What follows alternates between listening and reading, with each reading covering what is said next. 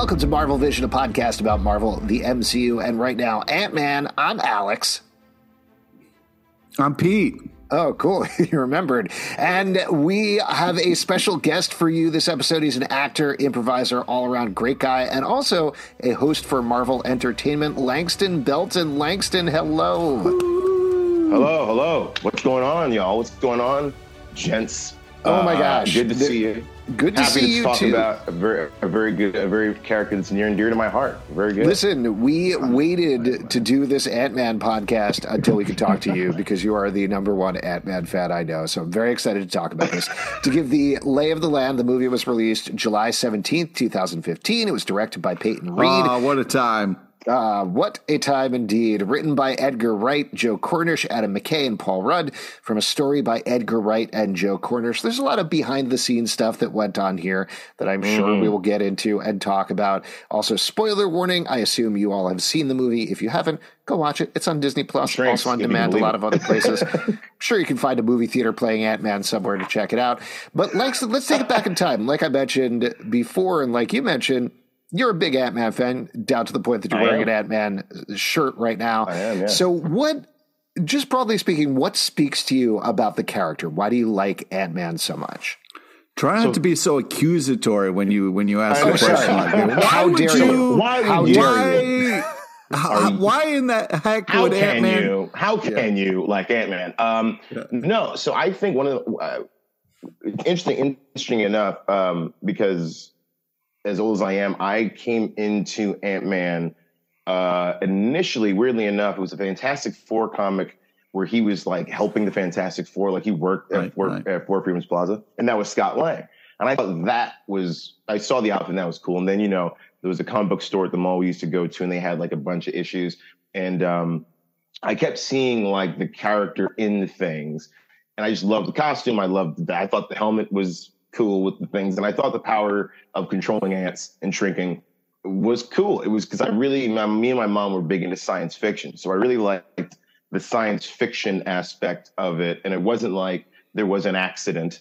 You know, there was a discovery. there was a there was a discovery of these particles that allowed you to shrink and maintain your mass as a normal, uh, if you were the uh, normal human size, which is terrifying when they started applying science to it. And I thought that was cool. So I just really, I loved that aspect of this of a superhero that wasn't. I mean, yes, they could punch their way out of it, but a lot of times it was how can I use the skill set to solve this problem? And then you know, with the addition of you know really going forward, partnering Ant Man and the Wasp, as we as we've seen in the Marvel Cinematic Universe, it's perfect. It's that that image also is indelibly in my mind is Ant Man and the Wasp. These two characters, him riding, her flying, and him riding the ant. I was like, that's that's fun. that's, that's good comic book nonsense. okay. Uh, yeah. So I love. I just yeah. I just thought it was cool, and I also thought. he- Uh, last thing I say, I thought he was really cool. Again, going back to that Fantastic Four comic, that he was a support character, and that really keyed into like the interconnectivity of the characters, like the Fantastic Four, She Hulk, Ant Man. Like they all know each other. They all know each other, and they all hang out. And if there's a problem, hey, Ant Man shrink go into that locking mes- mechanism, and he unlocks it, and they come. It's like, oh, thanks, Ant Man. Like none of us can shrink. I'm glad you were here. like if Reed did it, if Reed made a shrink, it'd be a whole thing. He wouldn't let us grow again because he'd be want to conduct experiments. So thankfully, thankfully, thankfully, you're here to help. So that was cool. So and I also loved the character of Scott Lang and that legacy aspect of a character because it makes the character bigger when there's more than one. When there's when it's a lineage, when it's a when it's a a mantle that's inherited. So I love that about Ant Man as well. I can go on and on. Yeah, well, that talk to us, not to make you go on and on, but talk to us then about your oh, Okay. reaction the first time, if you remember seeing the movie, and to add the nerve of you. Is that right, Pete? yeah, no, well done, Alex. That's we easy. really Why? made up for it in the second question there. Oh, Really okay. nice job. this so so every every MCU movie that comes out, it's someone's favorite, right? It's someone's favorite character, and and at that Yeah. point, even Iron Man, people were saying like it's always said like, well, Iron Man wasn't like you know an A list character. I mean, he was an A list character, but you knew who Iron Man was. It wasn't like it wasn't like they made an Iron Man movie and you're like, who the who the hell's Iron Man? It's like no, you knew that he was an Avenger. You it was in the zeitgeist. He'd never been characterized in any specific way. I mean, Robert Downey Jr.'s performance kind of characterized what how Iron Man was written going forward, as it was with a couple of MCU characters. But this was the first MCU movie that was was impossible. That was my one of my favorites, getting the treatment that I had seen Captain America getting, Thor getting, like the thoughtfulness of going into these characters and who's going to portray them and how they fit into this world. So that was like, oh, if you do this right, this could be a really cool, you know, science fiction movie. But as we know with all the MCU movies, especially at that stage, they were very much, at least on the tin, like, well, the director of this movie is doing it, so it's going to be this kind of movie or this genre of movie. This one being like the heist, their heist caper. Um, and yeah, I thought it was really, I was very excited about all the parts going into it. But again, that that healthy fear of like, well, it's one of my favorites, and if they do it wrong, I don't want the I don't want the character that I like to have the bad MCU movie, right? you, don't, you don't want everyone to be like, I like Ant Man. It's like, well, this movie sucked, and so do you. So get out of here. like, we don't want that. Um, uh, and of course, with all the behind the scenes ska and like all the production stuff. When I when the movie finally came out, I was I had that unfair bias of like, hey, it's happening, it's happening, and it's and it's cool. And for the most part, like uh, I watched it again. I was saying you guys before we started. I watched it again a couple of days ago. Uh, I have it on in the background right now just to remind me of things. It's cool. It holds up. I think it's I, think it holds up and again for me it feels like reading like a it feels like reading a relaunch of this character where they were like all right we're going to pull some aspects of it of this but we can't have certain other aspects so we're going to kind of reframe everything in this way. It felt like that. It felt like oh there was a run at you know marvel comics on the publishing side where they were like hey let's make Ant-Man more of like you know a thief. Let's have that kind of energy of again like the heist caper of this kind of like you know espionage kind of fun thing but then also having this really fun character behind it. Yeah it, it turned out better than i think anyone could have expected considering all this all the tumultuous stuff with the production well, let me um, uh, talk yeah, about good. that really quickly, just for anybody who's listening yeah. who isn't entirely mm-hmm. familiar slash hasn't just read the wiki entry or something like that. But if I remember correctly, it was uh, Edgar Wright who directed Hot Fuzz and Shaun of the Dead and a bunch of other things. Had been working mm-hmm. on Ant Man since I believe like 2006, basically pre Iron. Man worked on it for not a full decade, but kept putting out information, is clearly a huge Ant Man fan, kept putting up stuff on. I remember this very clearly. Like every time we would post something on social media, people were like, oh, it's happening, it's happening. We're getting a great Ant Man movie that's very exciting. But they've never I don't think they've ever specifically gone on the record about exactly what happened, but it seems like from reading between the lines, something happened where as the MCU codified post Iron Man, mm-hmm. it didn't quite gel with the Edgar Wright vision. Like what Edgar Wright was trying to do was make an Edgar Wright Ant Man movie mm-hmm. almost, and I don't say this derisively in the same way that like Ang Lee made a Hulk movie that was like, yeah, that's an Ang yeah. Lee movie, the way they make Hulk. Yeah. And oh, the wow. feeling was that just didn't fit with what they were doing with the MCU. So, mm-hmm. one specific thing that I think is a really good example of this there's the whole fight scene in Avengers Compound with Falcon and Ant Man. That's something that apparently did not exist at all in Edgar Wright's version of the movie. Mm-hmm. And I think it makes sense that he left. It seemed very amicable relatively speaking, where he was like, "No, this is I don't want somebody else writing my script. I don't want injecting all of these other elements." And Kevin Feige was like, "I respect that," and they left. And it doesn't seem like there's mm-hmm. any animosity behind the scenes. Very briefly, I think it was like a day or a week or something. Adam McKay was going to come in, and I do remember mm. being online when this happened, and people were like, "How dare you? How dare you, Adam McKay?" And the day later, is like, "Just kidding, not doing it." So Peyton yeah. Reed, who kind of had been in director jail since Bring It On, ended up stepping in and doing the movie, which is great because he's a great director. There's no reason he should have been in director jail. Mm-hmm. And I do think I was struck again watching this. This is to get back into the rewatch part of things. I always enjoy this movie, but you can see a little bit of push and pull between like the shrinking sequences are very clearly things that they had set or mostly set under Edgar Wright, and they're phenomenal. They look amazing. The way that they're blocked out and shot is fantastic. Mm. And then the other stuff feels like a Peyton Reed movie, and that's fine. The two elements in my mind don't quite gel necessarily. Mm-hmm. They don't really come into focus and work properly as one smooth movie until the sequel, which we'll talk about in a later podcast. Um, but you kind of have those two things going behind the scenes. So mm-hmm. that's something that certainly created a hiccup before they got into the movie. But I think generally speaking, people liked it, and that's good. Uh, the other one thing that I'll throw out to you guys that really struck me on this rewatch this time now that we are full fledged into the Disney Plus era, to the point you were making, Langston, about this feels like an impossible movie to make. Watching it now, uh, my main reaction was, oh, this 100% would have been a Disney Plus series if they decided mm-hmm. to make Ant Man now. It wouldn't have been a movie. I think we're better for it that it is a series of movies, but it's wild that as we're taping this, we're about to get a trilogy of Ant Man movies when like I said, that seems like it would have been an impossibility. Uh, Pete, what was your take on it watching it through this time? Hey guys, uh, yeah. So I think it's one of those things where, um, uh, yeah, I. It's when you rewatch it now, I get excited about all my favorite parts. I mean, uh, Louise is his recaps have become legendary meme you know tiktoks like so it's blown up in a way that like seeing going back and rewatching it i'm like oh my god this movie was ripe uh, for comedy. There were so many like uh, crazy.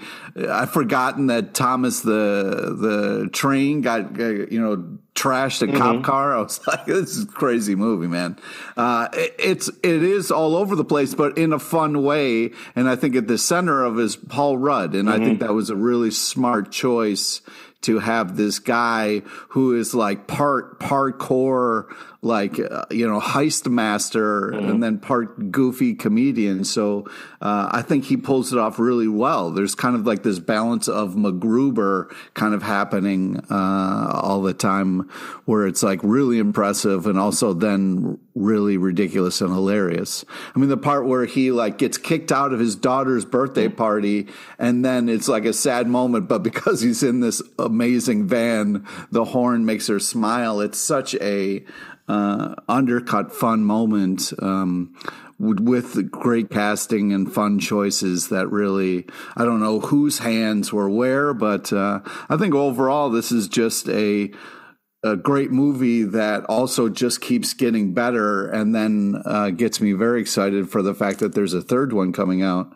Um, yeah, I remember uh, sitting at the bar with Langston talking about this movie when it first came out like uh, uh, how do you feel? Oh my gosh uh, like uh, can you believe all this stuff was are you available to tape a podcast in like a decade or so something like that? Yeah yeah. Hey in 10 years we're going to really need you so really remember this feeling you know crystallize it. How do you feel uh, langston about paul rudd as scott lang in particular? Yeah so i was gonna i was gonna say oh sorry now my it's gonna the audio's coming out of this. There we go. That was strange dual audience. Sorry. Uh, so the thing, I so there's a lot of discussion, right, about um, like uh, MCU actors in the MCU are they movie stars or not, and there's no such thing as a movie star anymore because the internet exists. Like back when you didn't see an actor until they made a movie, that was a movie star. You know what I mean? But this, I think, this movie is a great case for it. Really is like the actor does make this. Like you don't get Paul Rudd that has that level of connectability with so many different people. You believe him, you care about him, and there was that almost colloquial thing of like, oh, this person is going to be in an MCU. Like Paul Rudd's going to be in an MC. What? That's cool, right? Right. And again, that gets kind of gets you in the door because you like Paul Rudd. There's like there's no reason to dislike. It's like I want to see this actor do that. That act, he made me want I mean, if you cast the other person, I'm like, oh God, who you get to be. But like, I can't think of anyone else but Paul Rudd to play that the Scott Lang they wanted to portray. So I feel like he, he elevates everyone else, and everyone else elevates him because he's you know as a comedic you know performer, he knows that it's a it's a collaborative effort. He knows that he's not the only person in the scene. That never had he. It always feels like he is a character reacting to and being affected by everything that's happening around. You talked about that that birthday scene. That birthday party gets over so much about his character. He cares about his he cares about his daughter, but he also cares enough to not make a scene He's not, you know, he's cares enough to like go outside. He's like, he never wants her to have a bad time. He only wants to be a positive in her life. Which again, that can be a tried out but it's like, oh, you know, single up, oh, divorced dad kind of already gives you thing of like, oh, well, he wasn't a good dude in the past. No, it wasn't that he wasn't a good dude. He made a lot of bad choices, like anyone can. But he, Paul Rudd, is such a fantastic performer that you do root for this person, not just the character of Scott Lang. You're rooting for Paul Rudd. So if you really don't cast Paul Rudd in that movie, you, I don't think you get the goodwill that you get with all the tumultuous stuff that happens. You don't get like the amount of goodwill that everyone had going into it. That They were still willing to give it a chance. Like if Paul Rudd dropped out, then you're like, well, bump that. If Paul Rudd dropped out, I don't want to go see it because that means it was too good for the purest man on the planet. it was it wasn't good enough. But the fact that he stayed with it and believed in it and worked hard, like didn't phone it in, like did all this, like did it, did it, like became a superhero, but still maintained that affable, approachable quality that he had in every other movie. It's awesome. And like again, it's impossible to believe. Like it doesn't make sense still when I say oh they cast Paul Rudd as Ant Man. It's like old fan casting from like a wizard comic back in like the 90s or something like that. It, it really is. And that's something, uh, just to answer, I think Pete asked this earlier. That was Edgar Wright cast Paul Rudd as mm-hmm. Scott Lang. So tribute, all credit to him. But also, like mm-hmm. talking about here, Langston, he did come in, and we noticed this, noted this at the beginning. But he came in and I believe like holed up in a hotel room with Adam McKay for a couple of days and just worked mm-hmm. on some of the dialogue. Peyton Reed seems like a very collaborative director, like all of the best Marvel directors do. So clearly, he was involved in that. I will take a little bit of a minority opinion here and say that occasionally in this first one, I feel a little bit of a push and pull between. Moments that are like very Classic clearly Marvel superhero stuff. Like you get the shirtless mm-hmm. scene, you get things where he's like, I'm going to step up and be a hero. And of course, you mm-hmm. got to do that. And then you have things that are very Paul Ruddy, where he's doing it aside and sort of like giving finger guns and sliding out of a room or things like that. Mm-hmm. And I do think, again, not to keep plussing up Ant Man and the Wasp, but once you get to that movie or even Civil War, they really smooth over and figure out how to get all of those elements mm-hmm. gelling. Well, this. But, yeah, the teaser we get for Civil War at the end of this movie is amazing, and then really, I can't wait to see it. This I'm really, very excited to check it out. Yeah, I can't wait either. But just like the fact that this was really cool build up for mm-hmm. what we got in Civil War and a, a fantastic Ant Man entrance in Civil yeah. War. Yes, exactly. And I, am just saying that I think like the my suspicion is because there was so much behind the scenes, and by the time mm-hmm. Edgar Wright left. Peyton Reed came on. They had like a matter of months to turn it around and start doing the movie. They had already done tons of pre production for it. The movie kind mm-hmm. of is what it is. And luckily, what it is is a very fun movie. But there were probably elements that they still needed to figure out. And I do think they figured them out eventually, like they do with a lot of these MCU series. You know, I think they did the mm-hmm. same thing. Doctor Strange is a similar way where Benedict Cumberbatch is like, sort of you you can feel him sometimes uh, wrapping his head around what he is doing in the mm-hmm. first Doctor Strange movie. yeah. Unlike Robert Downey Jr., who comes out of the first frame is like, "Yep, I'm Tony Stark. I'm Iron Man. Let's go." Mm-hmm. And that's okay. You know, it's all right to do that with this sort of franchise. I think it works. Uh, what about the other actors? Like you were talking about, this has a great supporting cast here. You got Bobby Cannavale, yeah. you got Judy Greer, you got Michael Pena. We've mentioned. You got uh, T.I. Douglas, Corey Stoll. Yeah, yeah. You got David I mean, Dastmalchian. Yeah, great stuff. Um, shout out some of your favorite supporting characters or moments that you like in particular. Well, Langston, I mean, do you have a fave? Uh, I mean, Evangeline Lilly was like the cool. Like I thought that was like the coolest choice for the Watt, and like that frustration of being like, I'm way more capable than this crumb bum that you have gotten.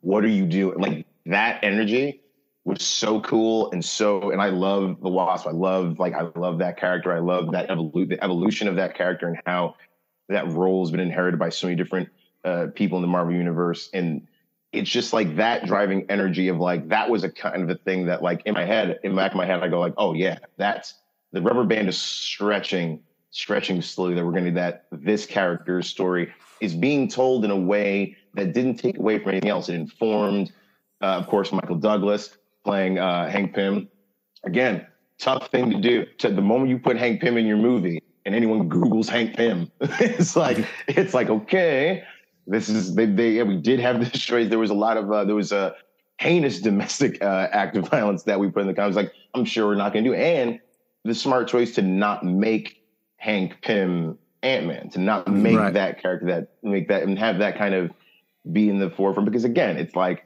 it's a creative choice. It was a creative choice to have him, you know, Hank Pym do what he did. Uh, but it was just one of those things like, yeah, that would detract from the the movie. But yeah, and then Scott's whole cast, supporting cast, hey, seeing T.I. in a movie, and you know, anytime you see, anytime for me personally, I see a rapper or a black person in a movie, I'm, and I'm, and I'm like, what are you? What are they to make you do? What are they to? What are they to make you do? What are they to make you do? And he's just so cool and charming, and he reminded me of like one of my buddies from like high school. Like, again, the support system, right? It's positive. There's no like, yeah, they take jabs at each other, but there's something too. And again, from you know, PU, you can test from doing improv. It always helps when everyone's in the same page and everyone's yeah. supportive and it's us against the world. Yeah, we all have our quirks that might bounce off each other, but at the end of the day, we're all in the same room because we like each other. Like right, and a like perfect, yeah, perfect example of exactly what you're saying is there's that scene where he's seeing the safe for the first time mm-hmm. and makes a Titanic reference, and all the supporting cast all say a line that acknowledges, yes, I've also seen the Titanic, and it's a fun kind of like you can tell these people are friendly and then also mm. have history with each other with that, like the way that they go about the scene. And it's a very supportive thing. It's not the usual, like, eh, you've seen Titanic or whatever. Mm-hmm. It was just kind of like, it wasn't the stupid door joke or like whatever. It was, you know, there was all this kind of like supportive acknowledgement mm-hmm. of, of what happens in Titanic. So yeah, right. it was, uh, well, there's uh, a very, yeah, from an improv perspective, it, it felt very collaborative and very mm-hmm. supportive. Uh, the uh, team around, which was cool because you, when you have this kind of cast, you're kind of wondering like what what it's going to be. Yeah, I, I, just wanted to add on to what you guys are saying that there's a really charming earnestness to this series as a whole, and it gets yeah. to I, have watched all these movies with my kids, just to mention right now as we're taping, they're eight and 12, but I've watched them when my son was younger, when he was starting to get very interested in the movies and his friends were talking about them. And I had a certain hesitance because eh, occasionally, you know, there's some violence and there's cursing and things like that. Mm-hmm. But the Ant-Man movies, hands down, are the most family-friendly series out of the bunch, mm-hmm. and I don't think you can undervalue that when you're talking about superhero movies because kids do want to see mm-hmm. these movies, and then they'll go into a Captain America movie and they're dealing like should I kill these people? Should I shoot them with guns? Internet, international law. International exactly. Law. They, they, yeah, very complicated things. Versus this is like courts and there's paperwork. There's a lot even, of you know. Yeah, well, even in this, there's like there's a strip club scene, but like it's not a strip club scene. It's just like we're having a nice mm-hmm. time here in this strip club. Yay! And that's pretty mm-hmm. much it. Adults, you adults, you know where they are, and kids, look at this really fun night. Look at this fun discovery zone. Yeah, yay! Look, what are those metal poles? They're nice. Um, uh, oh, is that a playground? no, uh, not yeah. for you. We'll see. yeah, so it's fun for kids as well. And I, I, again, I don't think that could necessarily be undervalued. One quick thing that I wanted mm-hmm. to mention, which isn't exactly on this movie, but the Michael Pena recaps reminded me. Mm. So there's this thing you gotta search out online. It usually gets deleted. Every once in a while it pops up. But I was at San Diego Comic Con for the Marvel panel the year that like they showed off the Infinity War trailer and they brought out the Black Panther cast and everything. But one of the other things they showed off only in the room was this like four minute reel of Michael Pena and Paul Rudd recapping the entire MCU mm. at the beginning of the panel. It's the funniest thing. And the point of it was like they're recapping the whole MCU. And at the end, my Paul Rudd is like, So what do you think? And then the camera turns around, it's Michelle Pfeiffer there. And she's like, I don't know. This seems pretty weird to me. And that's how they revealed that she's going to be an Ant Man and the Wasp. It's great. Like it's like a bonus reel it. that they've never put online. I don't know why, but definitely, oh. definitely try to search it down because it's it's fantastic.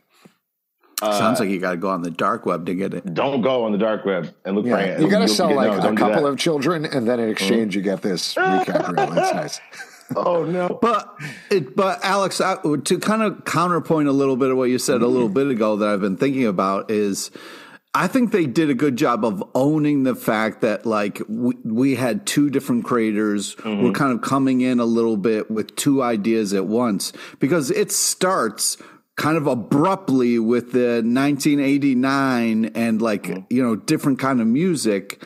You know, we get this kind of like old school, you know, secret room meeting Mm-hmm. kind of corporate stodgy looking thing. And then you get like some bachata music, you get an amazing Marvel flip, and then Paul Rudd gets punched in the face. You know, so it's like we have these two different tones fighting each other.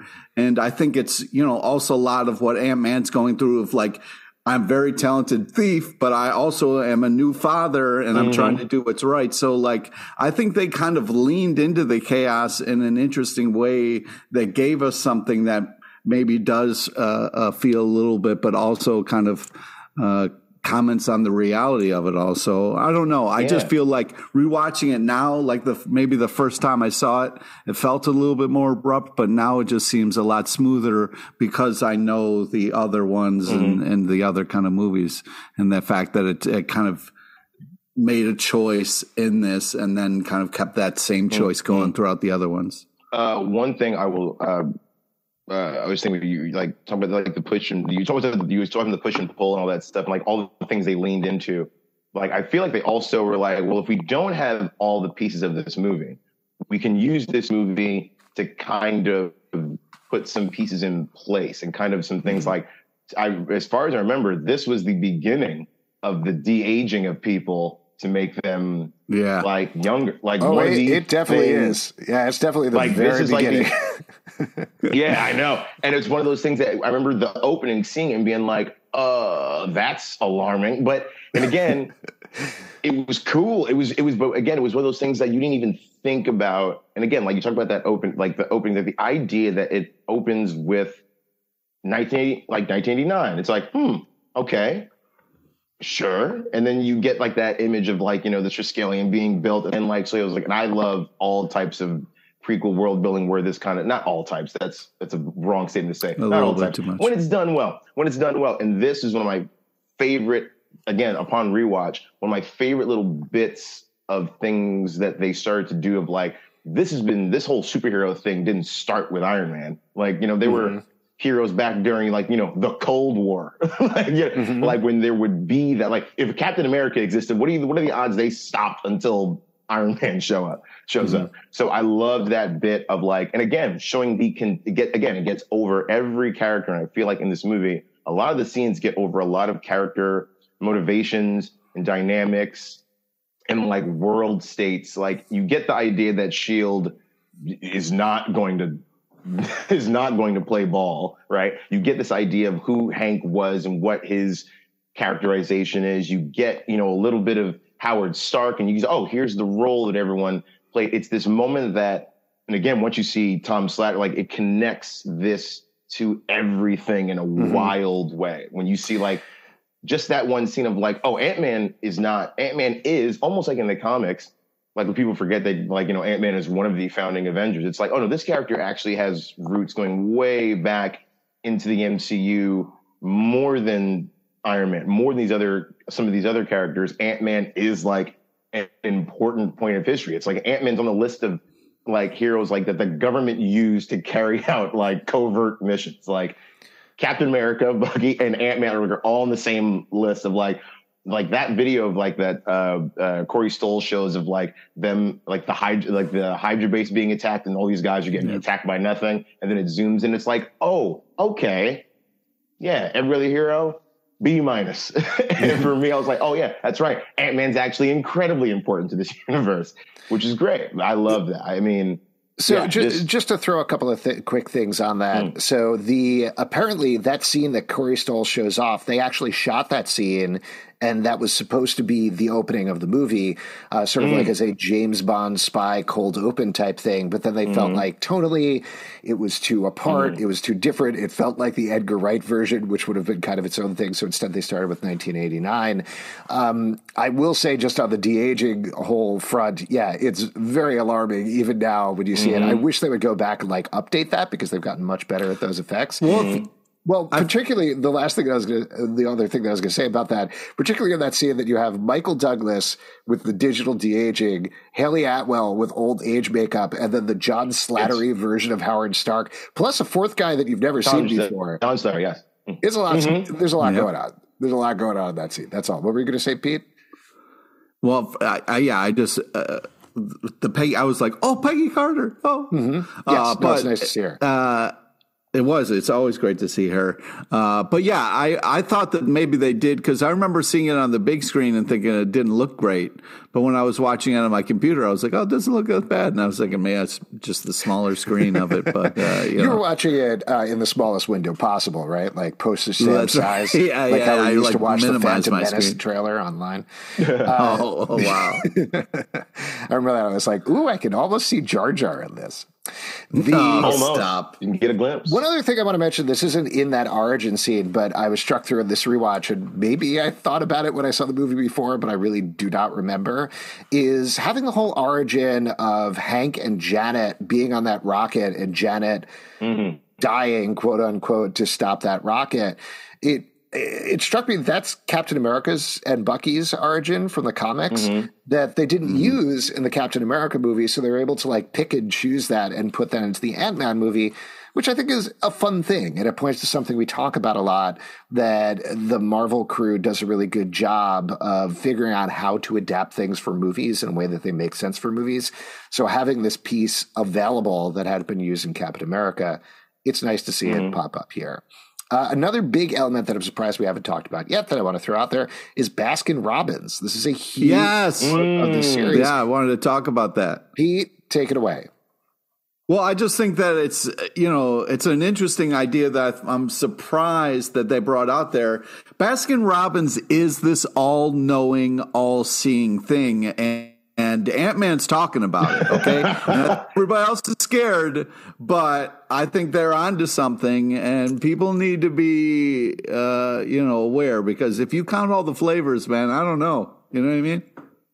Uh, you mean I all thirty-one? There, There's thirty-one. What are you talking about? Everybody knows that. Yeah, what's going on? Yeah, I just uh, think it's it was just a funny through line that they were just like yeah, Baskin Robbins knows it all, man. You can't get past Baskin to Robbins. That they got Baskin Robbins in on the joke of this. Not I, particularly for the first movie. Like it's amazing that it's been a thread through three movies at this point with Baskin Robbins, but because the joke is like he can't get any other jobs. This is the mm. lowest, worst job he possibly could get is working at a Baskin Robbins. And they're like, cool, put our logo on that. Let's go but it works. It's very funny, and I'm glad they were in on the joke because it's funny in the second movie, based on the trailer. It looks like it's funny in the third movie, so very very fun.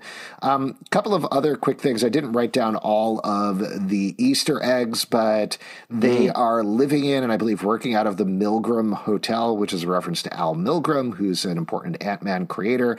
Also, Corey Stoll at one point was like, "Oh, these are some sort of tales to astonish." To astonish. Yeah, yeah, yeah in joke there. and Michael Pena. That, that, one was that. Yeah. That one was. It almost seemed like someone entered the room and it's like, "Hey, did you put Tales to Astonish in the script?" No. Oh, what are we doing? well, where do you want it? I don't care where it is. what are we filming today? What are we Somebody filming today? Just have to mention an, it. Yeah.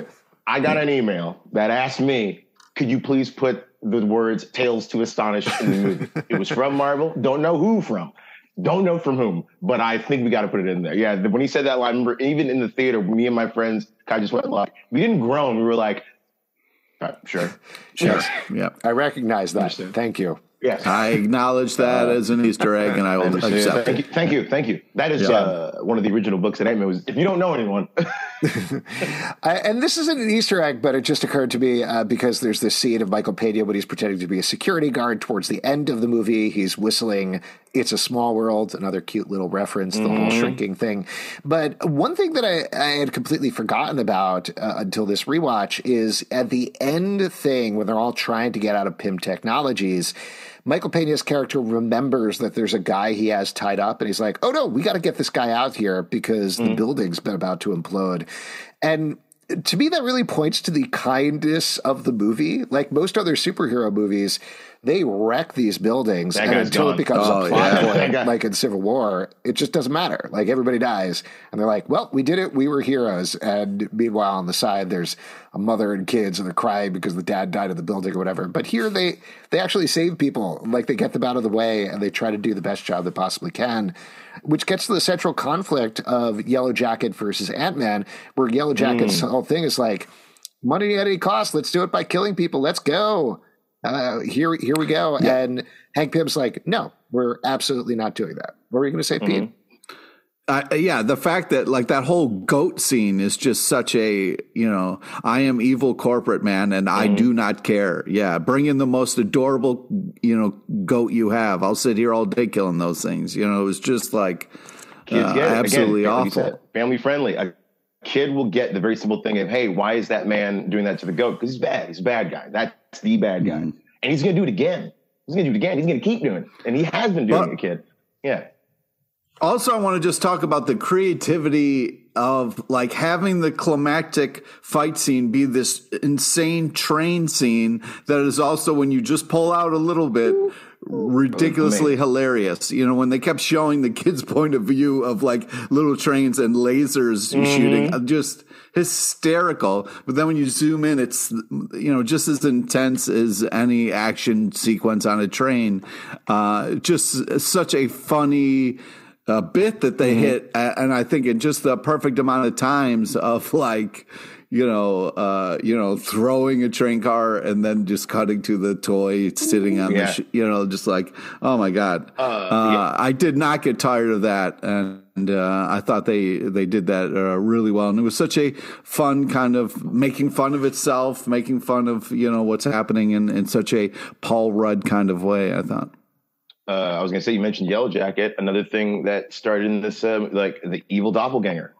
Like, here's the evil version of the character. It's like, it's it's it's e- it's easy to do. It's like, what if the hero the hero was the opposite of that hero? Yeah, yeah, okay. I re- really wish this is all, but I really wish they would not. Again, everyone says because you can't have these people keep coming back, like in comic books.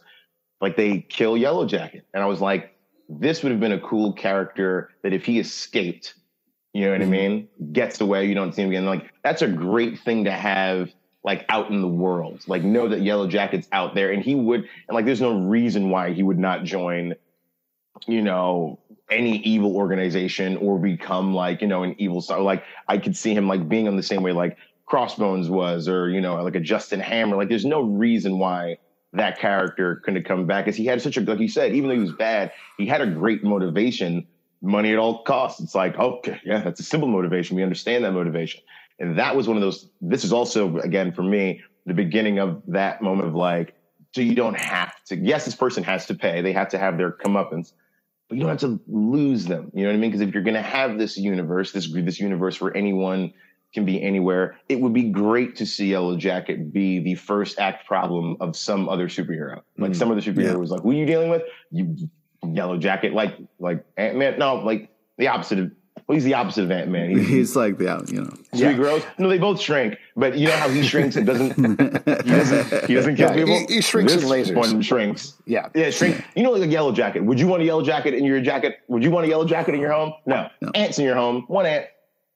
One yellow jacket. Think about which Yeah. one you want in your home. You want an ant in your home, or you want yellow yellow jacket? I home? totally, Yeah. totally agree with you. This this is also one of my sticking points with the MCU in terms of killing the villains. And again, not to keep comparing the two movies, but something that the sequel does really right in terms of taking the villain and trying to find sympathy for them and have them going forward. So you have the character available. I will mention this little asterisk here. There is a rumor that Corey Stoll is going to be back in Ant Man 3 mm-hmm. and if you look at the way he shrinks, his legs and arms kind of shrink oh, into God. himself first. Yeah. The idea is that they're going to find him in the quantum realm and he's going to be MODOK. That essentially you're going to get like tidy arms, tidy legs, MODOK, big head. That's what happened to him after he went to the oh, quantum oh. realm. We'll see if that ends up being true. Possible. I think it would be great if they figure out a way to bring him back that way. But uh, to your point, mind. I think that would be great. One thing I wanted to throw out to you guys, though, which you kind of just got to here, Langston. Ants are gross, right? Like that's something that's maybe a little bit of a sticking point with the movie. And even watching this time, I'm like, That's too many ads. I don't know. I don't know if I want to see that many ads. I'm enjoying this movie. It is still a little gross. He's okay with when he breaks out of prison and he sees like ants coming up to him and he's like, "Oh God, oh no!" It's not the reaction you have. It's not the reaction. You'd be screaming bloody. Ants are horrifying. Yeah. We watch we watch we watch BBC Earth. Ants are horrifying. ants, are, ants are terrifying. And if it, if one the size of a a, a a a Volkswagen walked up to you, you would you might throw up. Like you might throw up out of just sheer like your brain would not be able to comprehend something that big. And he's like, "Oh, just step on the central node and mount the thorax." And he gets on. It would take me an it would take me hours to be okay with getting on the back of an ant. I don't care how much it hasn't eaten me yet. I to get on the I'm like, I ah, you got to give me like 20 minutes. This is something I've never seen before. And he's like, oh, because the movie has to happen. He's like, okay, let's get out of here. And I'm like, no, let's not. I'll walk. I'll, I'll, I'll hop on the back of something. No one's going to see me. But my goodness, you're right. Ants are gross. And it is a lot of it. One point when he's running with all the ants, like in the Mm-hmm. anthill, Yeah. no, no, no. Horrible. One of my They're not- absolute favorite jokes of the movie is when he started to figure out how to use the mind control on the ads, and they're getting him coffee, and the he's like, "Yeah, I'll have some sugar," and then two ads start bringing him sugar cubes, and he's like, "No, Yeah. thank you." Mm, No. And then they slowly turn around and So he's got to go back. So good. But on the other hand, for whatever reason, large ant, when it's hanging out, I don't think that's Anthony at the end there. But when they have the large ants, first they have the ant run out of the house, and somebody has the very funny line, like, oh, that's a very ugly dog. Very funny line. Uh, but then the ant hanging out under the table and Cassie feeding it. Mm-mm. It's gross, but The at least fact it's that funny nobody would notice a giant. Yeah. Well, I think that gets to the level of like it's so large and it's probably CGI, but like animatronic-y looking that it's fakey enough for me that I'm able to get past it. But there's something about the little ads and the moving so quickly. It's it's too much. Can't deal with it. Yeah, people are Wow, okay. No, No. no. Lex is just like, nope. Just hard. I can't no think on of all any. I can't think of any insect that if you made like if you made no no insect you made it like as big as a dog am I gonna go oh no still a monster it's still a giant Yeah. bug monster. Yeah. also um I don't know do the do the ants like I mean I guess because they're being controlled and the everyone is like don't attack us but like the ant would probably like eat the ant, you know like the ant would probably Yeah. need to eat or something like so what happens one day when your new pet ant you come home and it has cat in its mouth and it's like well i gotta eat something and you're you can't, Yeah. i can't just eat table scraps all day I, i'm gonna need to i'm gonna need either uh animal or person you know what i mean Mhm. like that's that's that's the problem is that Yeah. does the ant still do ant things unless you're you have to constantly watch an ant otherwise Yeah. it's gonna walk yeah i mean It's to eat your cat. It's to alf out over everything. Uh, before we move on to our final section, uh, other mm, scenes, other things you want to call out from the movie, Pete? Any Oh. things in particular you want to call out? Yeah. one. f-. First off, the I mean, just the whole thing of like uh, her first cartwheel. It, like Paul Rudd did such a good job of like. You know, sometimes you see an actor and you're like, I don't believe they've been a dad for five seconds. but like when he was like, "Who is that? That's not that's not my daughter. That's a professional athlete." Was such a dad thing to say. It it really was. Uh, it was really uh, such a beautiful moment, well captured there. Uh, I also think that like one of the funnest like first kisses and starts to a relationship in this like that whole like Douglas opening up the door and seeing them making out and then Paul Rudd being like oh my god why would you why would you do that yeah you're right I this over here and he's like you're lying he's like yeah yeah, it was, yeah it was just such a fun uh, uh, moment and also the start of something that you know the two of them together are great Yeah. Oh, yeah. You're absolutely right. Yeah. All, all of his dad stuff, all of his dad stuff, and all of it is just he never loses that, right? Like he never loses. The reason Yeah. why he's doing this is all of this is for Cassie. Like to re- mm-hmm. like, and that's something that I love about like the character of Scott Lang, especially in the comics. That it's just about trying to be the best dad that he can. He also deal with these outrageous circumstances, and I think that's something that Paul Rudd can do again because of his comedic, you know, comedic chops and his comedic acumen, he understands that the most fun thing is being a person in the midst of this ridiculous circumstance. And that's what's going to keep you believing, like, oh, yeah, he shrinks from time to time. Like that whole training sequence, could have been dumb and could have been Yeah. derisive, but Mhm. it is like a thing of like, oh no, you would actively need to learn how to do this. And it's very funny to watch somebody funny and goofy learn how to do stuff. And he's so wonderful because again, Evangeline Lilly and Michael Douglas play it so honestly, like this is a serious circumstance. He's like, yeah, sure, it is. Uh, but I'm bad at this. He knows how to play. I'm bad at this without being like, oh boy. Yeah, he knows how to just. exactly. He knows how to fail. Failing is just you have to just. The the funny is him constantly trying and constantly getting a little bit better, but still being shown that he's not as capable yet. He's still on the journey. And Evangeline Lilly showing her level of capability informs that. So all of their scenes together, that and what gets me in the movie theater is him shrinking and running up the gun barrel is like the cool, Mm. one of the coolest shots in the history of the MCU. Like getting over, there's something about the body language of the sh- like the shrinking and then landing on the gun and seeing the actual effort to run like when it shrinks now the gun is like you know it's this long in real life but when you shrink down now it's a 200 meter sprint to get to the end of that gun. And i love just the body language of seeing him making the effort to run across this this thing to get. To like that shot was just one of the like in the MCU everyone has like their superhero that moment that thing of like oh that is the essentially like the the gameplay loop that you would want to see the superhero do. Shrink run on jump on stuff like of course like you talk about the sequel uh, with the wasp and all the knives in the kitchen and seeing her navigate this like having knives thrown at her and like just that kind of stuff like yeah, that scene in particular, and the the fight between them at the end with the train. I mean, that whole sequence going from them fighting in like the suitcase, then Mhm. going into is like just the way they showed how dangerous it would be to have a fight in a world where all these small things around us all of a sudden took on way different meaning and different like again it helped with the blocking of the action scenes to kind of challenge the audience to be like well what if a toy train set was the size of an actual train? It would still be a train wouldn't it? It's like oh yeah you're right. It would still be a train if Yeah. if uh if a toy train was yeah it's yeah all those all that stuff stands out to me Um, Yeah. Why don't we move on to our next section, which is our vision board, where we talk about what's coming up in the MCU. We've touched on it a little bit already, but as we're taping this, Quantumania is coming out in a few months. What are you guys looking forward to from that movie based, I guess, on this first Ant Man? Langston, let's go to you first. What are you excited about in Quantumania? Uh, so I think what you what you talked about in the first Ant-Man, where they didn't really know where this character fit, where he was in the kind of mosaic in the grand MCU tapestry.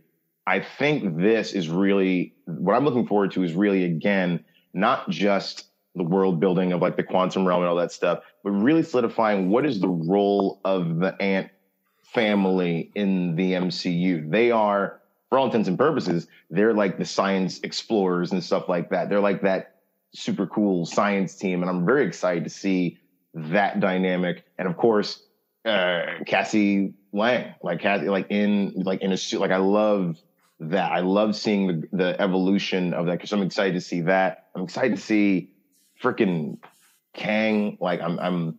you Oh know, yeah, dude. I mean, it's it's it's it's an interesting thing they're doing the opposite of Thanos, where they could have had Thanos show up in a bunch of different stuff like Kang, but the nature of Kang is that he could be in a bunch of different places, and I think that's I'm excited to get that new aspect of Kang as opposed to the one that we saw in uh, in Loki, um, who was this kind of like sympathetic, like kind of like you kind of felt bad for this person who lost their mind at the end of the universe. But now seeing the opposite of that, getting the Mm-hmm. to see like, oh, here's what he was warning you about. That's I mean, uh, it's just, uh, yeah, and, and the idea that they're just, I mean, they're really challenging us with these titles. Be like, what won't they go see? Quantum, Quantum Mania. Yeah, it's like that. That's ridiculous. It's not. It, what does that even mean? Who knows? We Who got them to go see. We got them to go see a movie called Doctor Strange in the. I'm sorry, Marvel Studios Doctor Strange in the Multiverse of Madness. which I loved saying. I, I asked for the whole thing when great. I bought the tickets. Two tickets for Marvel Studios Doctor Strange in the Multiverse of Madness IMAX 3D, please. like, you don't have to say all that. We get it. It's fine. Type it in, just like it's I, literally I know, I know. the only thing the, we're showing. It's on every screen. By the time by the time you got to Strange, you know what movie it is. I, I, will say, Marvel? and then to okay. turn it over to yeah. Pete for his vision board yeah, stuff. The two things um, I kind of do slash I do slash don't want to see in the movie. Quantum Quantumania kind of gets to it where I felt like Multiverse of Madness wasn't quite mad enough for me. I think Ant Man mm-hmm. has the possibility of actually doing Quantum Mania, like whatever that means. I want to see it go wildly over the top just in terms of the visuals and everything they push because they've been teasing the quantum realm since this first Ant Man movie. Mm-hmm. So going into it full fledged, what's going to happen? The other thing I really don't want to lose, and I know they have to do this in trailers, but the first 30 seconds to 45 seconds of that trailer is so funny and so much fun. And then it gets into this very serious Kang is the big baddie and we're going to weird places and look how beautiful and strange everything looks. I don't want to lose the sense of fun of Luis doing mm. a ridiculous recap of something that we get in the first movie and then is extended in the second movie. I don't need Ant Man Endgame. I want to see another mm. Ant Man adventure. So I'm really fingers crossed. I think we're going to get it because it's the same team on it. So that's what I'm most excited to see, particularly after this rewatch. I want to see that extended. Pete, what about you? What are you excited about in the future of the Ant Man side of the universe? Well, I mean, in this one we got Luis doing two recaps, you know, and before we got a couple. I, I want like at least uh, eight recaps of just monologues of Lu, Luis just recapping, you know, just different moments in his life or anything he wants to. Mm-hmm. Uh, just so much fun. Uh, I will never get sick and tired of that um, ever. Uh, but I'm also excited about moving their relationship forward, Ant Man and the Wasp uh, you know, and also, uh, you know, uh, his daughter and that whole thing. So um, I'm sure he's going to get lost in the quantum realm for a while, but, uh, you know, I, I do need him back on Earth. He's got responsibilities. Mm-hmm. Uh, but, um, yeah, I mean, I am really looking forward to what they're going to do. I mean, they've got an amazing actor in this role of this villain, and we only got like a teasing of him yet. So I'm excited for more for sure. Uh, Kang as such. Uh, and it, it's interesting because there's been different versions of Kang. Mm-hmm. So I'm, I'm, excited to see what they're going to do with this. Um, and uh, kind of a, a, little bit more of his story for sure. So yeah, it's gonna it's it's gonna be fun, and I think well heightened since this isn't the third one. So it's a well oiled machine. They know what mm-hmm. bits to hit. They know what people are there for, and uh, you know Baskin Robbins is our overlord, whether or not we want to acknowledge it or not. Yeah, if only we knew how many flavors they had. I guess we'll never know. Yeah, I mean, Langston. If you count them, I don't think it all adds up, bro. As many flavors as there are ants, man. As many flavors as there are ants in the world. Yeah. Have you tried their ant flavor? Not good. No good. Mm-hmm. Uh, Langston, before we let you go, where should people check you out? What should they uh, be checking out from you? Yes, uh, I am at Langston Belton on Instagram. Uh, go to langstonbelton.com my website that's in the works right now, and that has information about shows that I'm doing in the city in New York, uh, where I'm located. Uh, yeah, at Langston Belton on uh, on Instagram because uh, Twitter is who no one needs to enter that realm at all. it's ridiculous. Uh, no one. Uh, so uh, yeah, out there, and uh, I'm also performing uh, regularly at the uh, the People's Improv Theater in New York City uh, where I know the wonderful Pete Page from, and uh, yeah, uh, at uh, Mar- on a Marvel's uh, YouTube channel and uh, Marvel.com. I'm doing videos and explainer videos and some voiceovers for some of the characters you may or may not know. So yeah, Marvel.com and uh, Marvel's YouTube channel. Awesome. Right. Langston, thank you so much for coming on. Such a pleasure to see you again. And for all of you out there, if you'd like to support this podcast and all the podcasts we do, patreon.com slash comic book club. Also, we do a live show every Tuesday night at 7 p.m. to Crowdcast and YouTube coming out. We would love to chat with you about the MCU, Apple, Spotify, Stitcher, or the app of your choice to subscribe, listen, and follow the show at Marvel Vision Pod on Twitter, Instagram, and Facebook, comicbookclublive.com for this podcast and many more. Until next time, stay marvelous.